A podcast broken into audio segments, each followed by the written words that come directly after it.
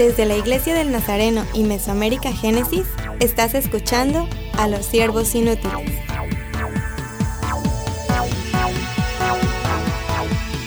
Saludos desde República Dominicana, estamos en Santo Domingo y somos los siervos inútiles. Aquí tengo Freya Galindo a mi derecha. Hola. También ah, del otro lado del, del cuarto del estudio famoso y profesional, José Luis Acevedo. Mucho gusto. También mi esposa tan linda. Saludos, bella. saludos a todos.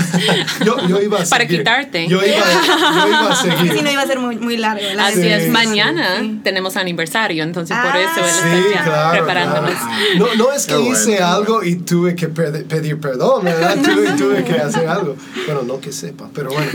Eh, ella es Emily Armstrong y yo soy Scott Armstrong. Y estamos aquí y vamos a estar tocando un tema muy importante. Vamos a estar hablando de una iglesia Génesis. Algunos van a preguntar, ¿una iglesia Génesis es una iglesia eh, nazarena? ¿Es una iglesia cualquiera? ¿Genérica? Bueno, la- las características de una iglesia Génesis, el programa Génesis, um, la- las herramientas que hemos eh, desarrollado, están, existen para, para todos, ¿verdad? Pero a la vez, esto específicamente eh, eh, está hablando de una iglesia del Nazareno que va a cumplir ciertas características, ¿verdad? Entonces vamos a estar hablando de esto y entonces antes de hablar de la primera característica, necesitamos saber por qué tenemos esta, este vocabulario, ¿verdad? ¿Por qué estamos hablando de características? ¿Por qué tenemos 10? ¿De dónde salió todo esto? Sí, yo creo que la respuesta más corta, ¿verdad? Y, y recomiendo que muchos están ya escuchando el episodio 3 cuando hablamos de Génesis, porque Génesis llegó de una, un- una mentalidad de alcanzar la ciudad y empezamos a mandar misioneros para alcanzar la ciudad, para plantar la iglesia. Otra vez en otros episodios hemos hablado de cómo lo que es la iglesia, pero cuando ellos empezaron a hacer el trabajo, queremos saber qué estaban haciendo, si de verdad estaban plantando una iglesia que es misional, una iglesia que se está como, como poniendo algunas metas que queríamos nosotros. Entonces empezamos a ver muchos recursos, leemos muchos libros de personas plantando iglesias, leemos muchos como... am, declaraciones de nuestra propia iglesia y empezamos a ver que no había como características tales igual a lo que estamos todo viendo. Había algunos como seis o siete en muchas listas, pero hay algunas que nosotros tenemos para la iglesia Génesis que no existen en otros lados. Entonces ya llegamos en 10 y no es que empezamos el camino buscando 10 porque es un número bonito, ver- ¿verdad? Pero ya llegamos después de orar y pensar y estar ya haciendo investigación de si nosotros estuviéramos ya para la iglesia de Nazareno plantando una iglesia, ¿cómo se ve la iglesia? ¿Qué, qué es lo que tiene la iglesia de característica? Entonces los llamamos los 10 características de una iglesia, Génesis por eso. Esperamos que cualquier iglesia que plantamos tenga estas características, pero hemos visto que en varias iglesias existentes que también nos han dicho, bueno, eso vale, queremos ser una iglesia acorde a estas características. Entonces, quiero que Frega nos ayudes leyendo cuál es la primera característica de una iglesia Génesis. Que celebre semanalmente cultos de relevancia y transformación de acuerdo con su entorno. Excelente. Repítelo pa- para, los que no estaban escuchando, los que estaban haciendo ejercicio y tal vez no estaban escuchando en su iPhone. María, estamos hablando contigo. Que celebre semanalmente cultos de relevancia y transformación de acuerdo con su entorno. Wow, hay mucho ahí, ¿verdad? Increíble, increíble. Eso habla del culto semanal. Esto habla de cada vez que nos reunimos como iglesia. Recuerden de, primer, de, de otros episodios, no estamos hablando del templo como la iglesia, no, como iglesia cuando nos reunimos, sea en, la casa, en, el templo, en otro lugar del- de la comunidad. ¿Cómo realizamos estos cultos? José Luis, tú estabas entrando todo este proceso y escuchando de las características de, una iglesia Génesis. Y esta fue la primera y empezaste a comentar ciertas cosas.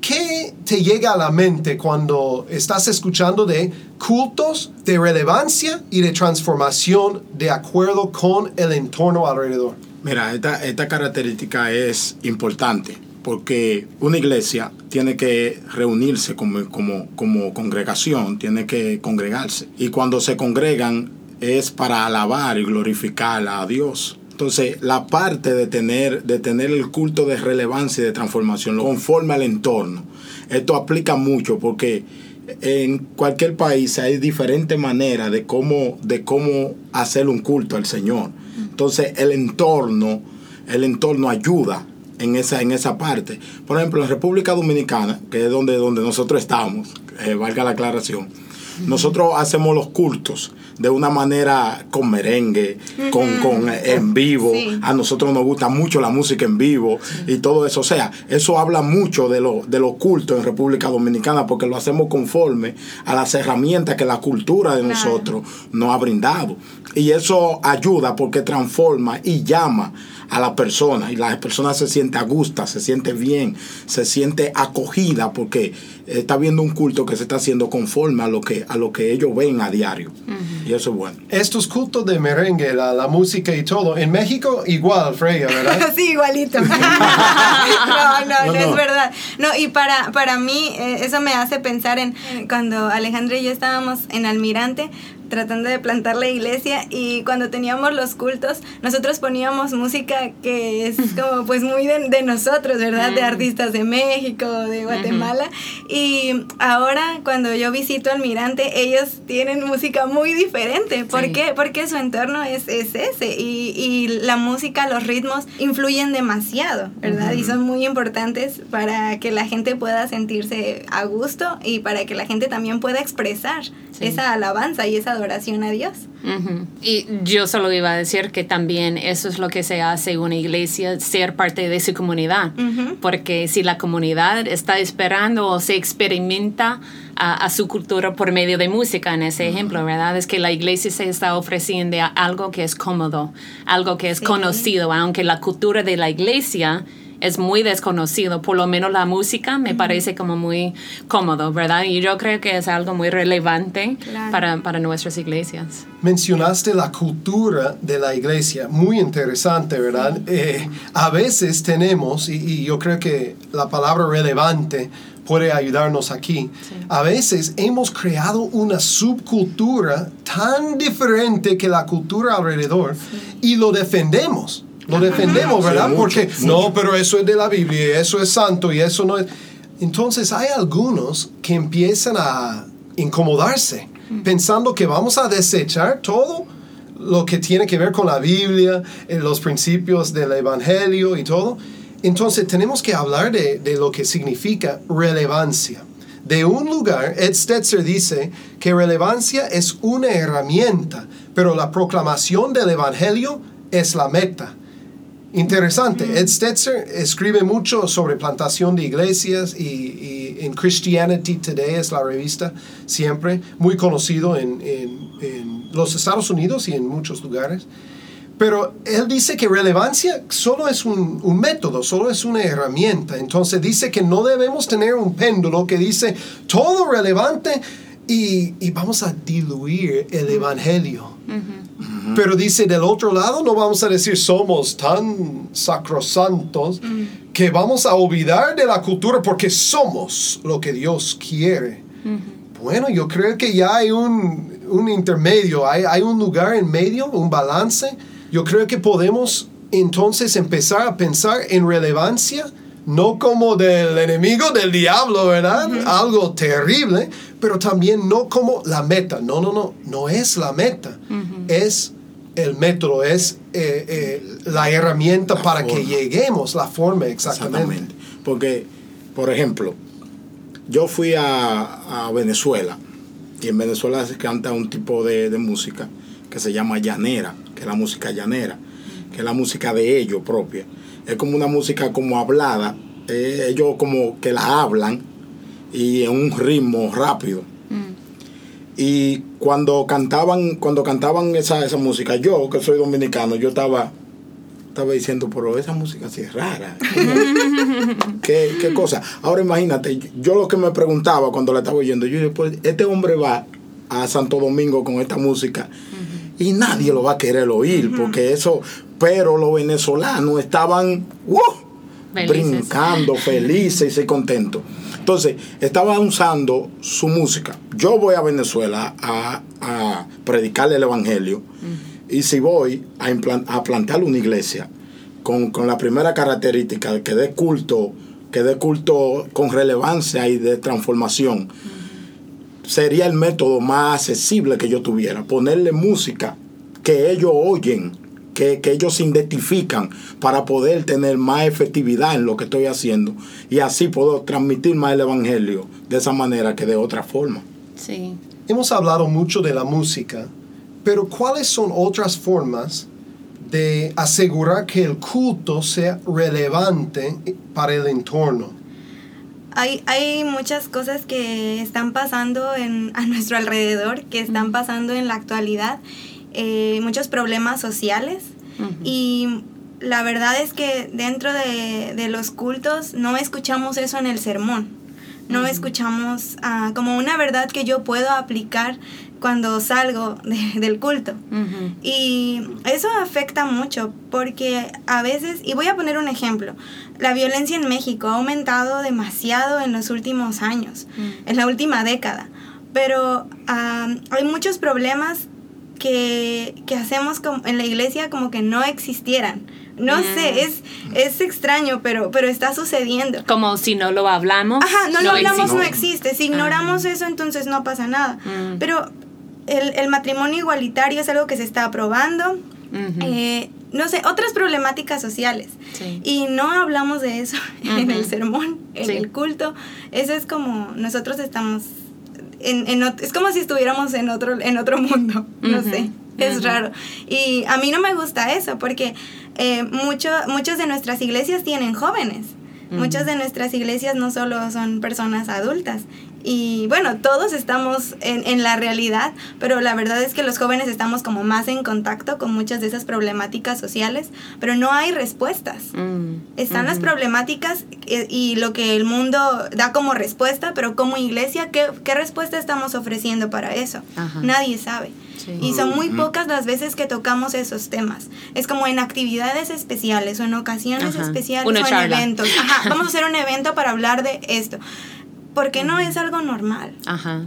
Sí, es algo normal afuera. Sí. Entiendo, y se, y se siente como que tú sales de la, de la congregación, vas a la universidad, vas al trabajo y tú oyes todos estos temas, todo el mundo conversándolo, lo ves en el periódico, lo ven todo, pero cuando tú vas a la iglesia, tú sientes como que tú estás en otro universo aparte, como que la iglesia no está sintiendo lo que pasa afuera, entonces como que hay una desconexión con el entorno, lo que está sucediendo en el entorno no se siente dentro de la congregación, no se habla en lo culto, no, no, nadie, eh, nadie da una, una parte para explicarle estas cosas y darle instrucción a la iglesia de cómo debe comportarse delante de estas cosas y todo eso te hace sentir como que tú estás en otro universo.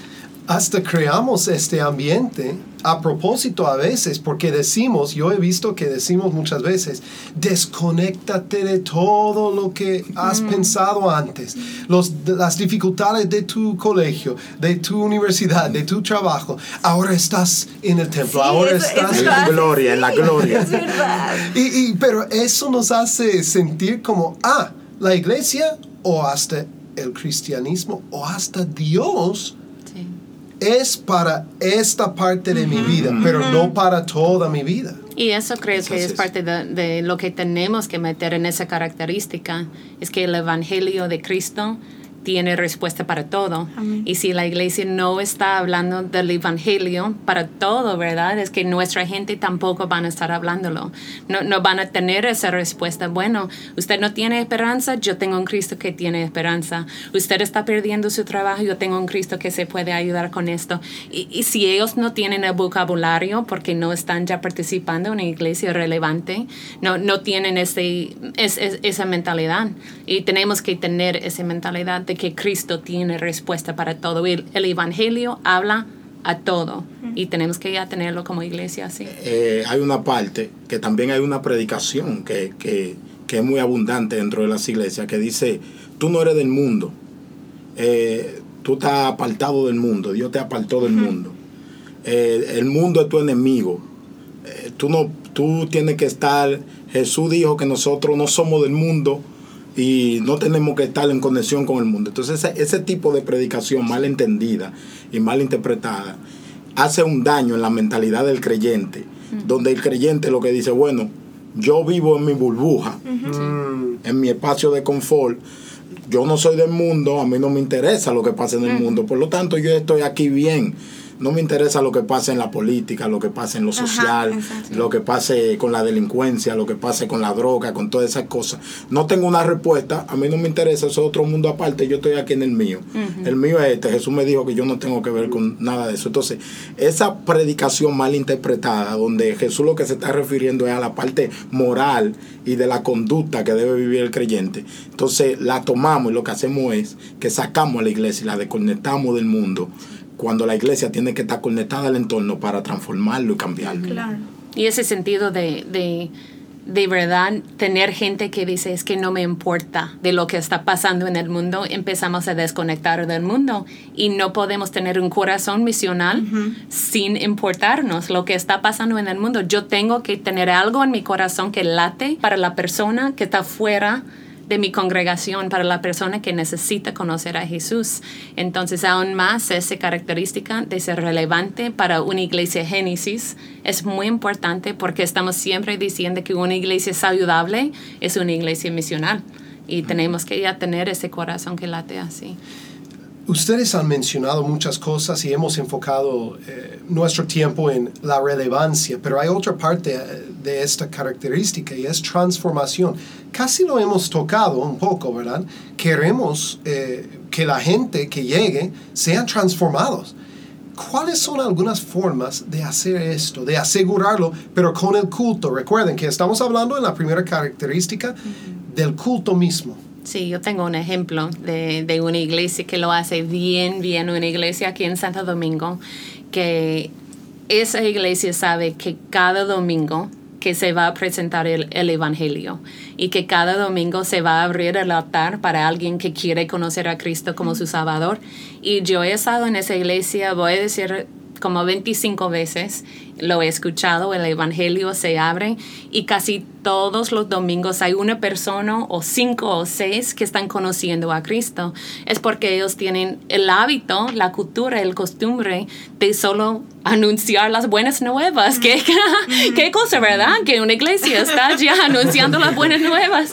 Pero es que con intencionalidad esa iglesia se está transformando su comunidad solo por medio de ese culto que con intencionalidad están ya hablando de Cristo. Y ellos tienen la expectativa. Yo recuerdo, Emily, cuando me invitaron, esta iglesia me Sí. invitó para predicar, pero fue un culto de misiones. Entonces yo, yo preparé algo de misiones para inspirar, vamos a alcanzar el mundo y todos para las misiones. Pero yo no pensé, claro, eh, alguien va a conocer a Cristo aquí. No, yo, no, yo mismo, qué pena, ¿verdad? Pero yo mismo no tenía la expectativa. Y al final, yo cerré, excelente, lindo, ok, vamos a orar. Y la pastora me tocó y, y dijo, eh, yo creo que vamos a, a invitar a algunos. Estoy sintiendo que algunos quizás tienen... Y ya habían cinco o seis en el altar aceptando a Cristo, recibiendo a Cristo como su Salvador. Y yo dije, mírame a mí como misionero y como pastor. Y yo no tenía la expectativa de transformación. Yo quería compartir mi, mi texto y mi... y Sí pensaba que la misma iglesia iba a ser transformada. Claro, vamos a ser inspirada. Pero no estaba pensando en la misma comunidad. Qué pena, ¿verdad? Yo, bueno, yo admito esto. Pido perdón. Pero es lo que pasa y creo que la parte de, de relevancia y de transformación están muy conectadas en este punto porque ¿cuántos de nosotros estamos dispuestos a llevar a nuestros amigos o nuestros vecinos o nuestros conocidos o aún nuestra familia que no conoce a Cristo? ¿Cuántos de nosotros estamos dispuestos a llevarlos al culto? Muchas veces no queremos hacerlo porque nosotros mismos sabemos cuáles son las formas que se usan. Y esas formas no van a estar ellos ni van a saber qué hacer cuando están ahí. Tal vez sí van a saber porque uno va a ir como indicándoles o así, pero es difícil, yo sé que para muchos en, en nuestras iglesias es difícil invitar a alguien para el culto, para el servicio, porque uno mismo sabe que, uy, tal vez se va a aburrir, Claro. tal vez vamos a cantar el corito que siempre, que la hermana se va a levantar y va, va a, a decir el mismo, el mismo testimonio de siempre. Son cosas así, tal vez son detalles que nos dan risa, pero al mismo tiempo es preocupante, porque ¿por qué no queremos llevar a la gente a, a los cultos? ¿Por qué no queremos tener gente nueva? Eh, y no es que no queremos, sí lo queremos, pero nos da miedo porque nosotros mismos sabemos que no estamos ofreciendo algo de calidad, Mm, que no estamos ofreciendo algo que es acorde al entorno Sí. y estamos alejados de, de la realidad. Y como líderes a veces estamos castigando a la gente diciendo, no, ¿por qué ellos no traen a nadie? Bueno, tal vez depende de nosotros como líderes ajustar, cambiar el ambiente para que la gente diga, no es que no tengo pasión, solo es que me da pena traer a mis amigos aquí. Eso es así. Eh, la monotonía, la, la repetición de lo mismo, la misma cosa, siempre en los cultos, siempre, siempre, durante dos años, tres años. Los creyentes de, de, esa- de una, de una iglesia específica cualquiera ven que no hay innovación, que no está acorde a la realidad que se está viviendo. Entonces le da pena a veces traer a su familiar y decir, yo no voy a llevar a mi familia. Ahí va y predica, va y predica Juanito, Juanito que agarra y, y acaba con todo el mundo cuando viene a ver. No lo voy a llevar porque va, hay un problema ahí con esa predicación de, con esos predicadores que ponen aquí y cuando viene a ver agarran y lo que me puede dar una vergüenza. Pero cuando una iglesia está, tiene buena adoración, la adoración está acorde a la, a la realidad en que, y el entorno. eh, cuando, cuando hay una buena palabra de Dios bien enseñada, bien predicada, y esa palabra tiene poder, que la persona que la está impartiendo tiene consagración para, para impartir esa palabra, y tú sientes que el- la, la atención que hay en la iglesia cuando llega el invitado, Sí, que lo sienta, que se le presta atención, que se le presta amor. Cuando hay una iglesia que está haciendo estas cosas en un culto y con la intención no solamente de que la gente se sienta bien, sino de que las personas sean transformadas. Emily usa mucho una palabra, intencionalidad. Ya se me está, se me está, se me está pegando esa palabra, como decimos aquí en República Dominicana. Entonces, cuando lo hace con esa intención, de que las personas sean salvas y ese es su mayor objetivo, transformar vida. Entonces el culto toma un sentido de poder, de autoridad y, y de cambio para las vidas. Y yo sé que estamos contra tiempo, pero tengo un ejemplo más que estaba pensando en una iglesia que se encuentra en una comunidad universitaria, pero la, la universidad tiene especialidad en las artes, los artes, perdón, entonces la, la música, drama, y esa iglesia tenía que hacer una evaluación de cómo estaban alcanzando su comunidad, porque su programa de música no fue muy bueno. Entonces la gente que estaban allí para estudiar la música no querían llegar a sus cultos porque la música no era muy bueno. Entonces ellos tuvieron que ya invertir tiempo y entrenar a su gente para que ya estaban ya haciendo más impacto en su comunidad. Y, me llega a la mente es- ese ejemplo porque ese es una iglesia que está viendo algo, que entiende su entorno y dice que, wow, aunque hemos estado aquí 50 años y lo hemos hecho así, veamos que la comunidad es algo diferente y tenemos que alcanzar la comunidad que ya existe. Entonces me gusta pensar en iglesias quienes están haciendo así, que están diciendo que hay gente aquí que tenemos que alcanzar. Y significa que tenemos que trabajar. Tenemos que hacer algunos cambios, tenemos que ya estudiar nosotros, pero esa es la intencionalidad de la iglesia. Muy bueno. Eh, yo creo que hemos tocado varias cosas. Eh, eh, piénsenlo. Hemos hablado de música, hemos hablado de la prédica, no solo eh, la forma de predicar, pero también los El contenido. temas, ¿sí? el contenido. Hemos hablado de, de- de la forma de recibir a la gente. Hemos hablado de la monotonía, es, Mm, es sí, la palabra, ¿verdad?